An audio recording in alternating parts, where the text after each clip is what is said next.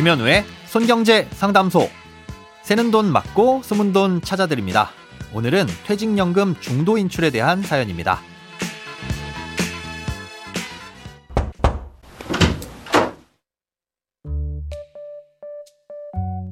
안녕하세요. 매일 출근길에 잘 듣고 있습니다. 최근에 아파트 청약에 당첨되어 2년 후 입주를 앞두고 있는데요.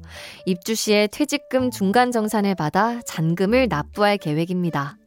근속 연수는 18년이고 6월과 12월에는 월급의 2배에서 3배 정도 고정 상여금이 나옵니다. 설과 추석에도 각각 월급의 50%가 명절 상여금으로 나오고요. 연차 수당은 매년 2월에 지급되고 이외에도 잔업을 하면 수당도 추가로 나옵니다. 현재 저의 퇴직연금은 DB형이고 이와는 별개로 IRP 계좌에 2천만 원 정도 납입한 상태입니다.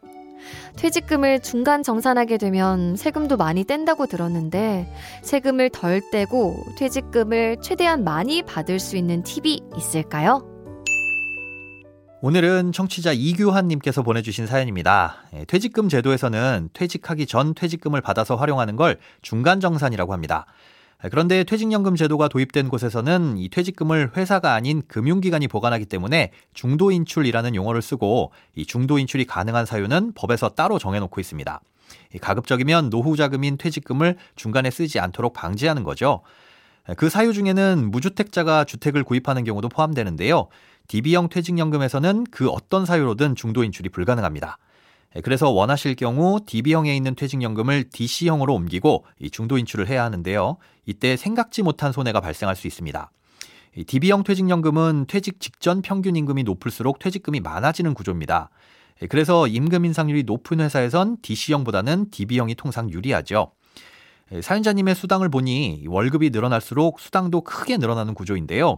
이 고정상여나 명절상여금 그리고 각종 수당들도 모두 퇴직금을 산정할 때 평균 임금에 포함이 됩니다. 예, 그러니 DB형 퇴직연금이 더 유리할 가능성이 높은 거죠.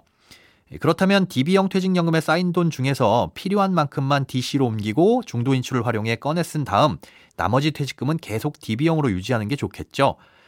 아, 그런데 이렇게 DB형 퇴직연금에 있는 돈을 필요한 만큼만 DC형으로 옮길 수 있는지는 회사에서 정해놓기 나름입니다.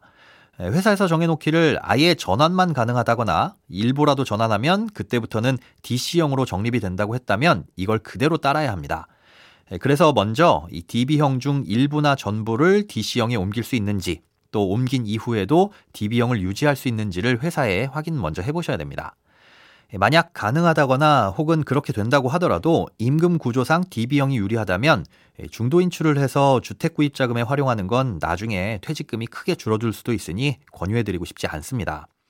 예, 그래서 여유가 되신다면 일반 주택담보대출이나 다른 대출을 통해 자금을 확보하는 게 좋은데요.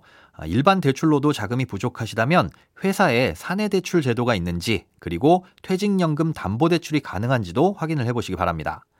이 DB형 퇴직연금은 최대 50%까지 담보로 설정해서 대출을 받을 수도 있습니다. 예, 다만 이건 퇴직연금이 보관돼 있는 금융회사에서 빌려주는 게 아니라 회사에서 사내 대출을 해주고 만약 못 갚았을 경우엔 못 갚은 만큼 퇴직금에서 공제하는 절차로 이뤄집니다. 이 퇴직금 자체는 금융기관에서 압류할 수 있는 대상이 아니라서 금융기관에게 담보로 제공하더라도 만약 못 갚았을 경우 담보로서의 기능을 할 수 없거든요. 음, 그래서 퇴직연금이 보관돼 있는 금융기관에다가 내 퇴직금을 회사에 담보로 제공하겠다고 요청하면 이 금융기관은 질권 승낙이라는 절차를 통해 회사에 퇴직금을 담보로 제공하고 회사는 그걸 토대로 대출을 해주는 겁니다. 이 과정이 복잡하긴 하지만 중도 인출보다는 대출을 받는 게 통상 유리하니까 사내 대출이 있는지부터 확인해 보시기 바랍니다. 이 중도 인출을 받을 때 세금을 아낄 수 있는 방법도 물어보셨는데요. 아쉽게도 중도 인출을 할 땐 퇴직소득세를 그대로 과세하도록 돼 있어서 별다른 절세 방법은 없습니다. 돈에 관련된 어떤 고민이든 상관없습니다. imbc.com 손에 잡히는 경제 홈페이지로 들어오셔서 고민 상담 게시판에 사연 남겨주세요. 새는 돈 맞고 숨은 돈 찾아드리는 손경제 상담소. 내일 다시 만나요.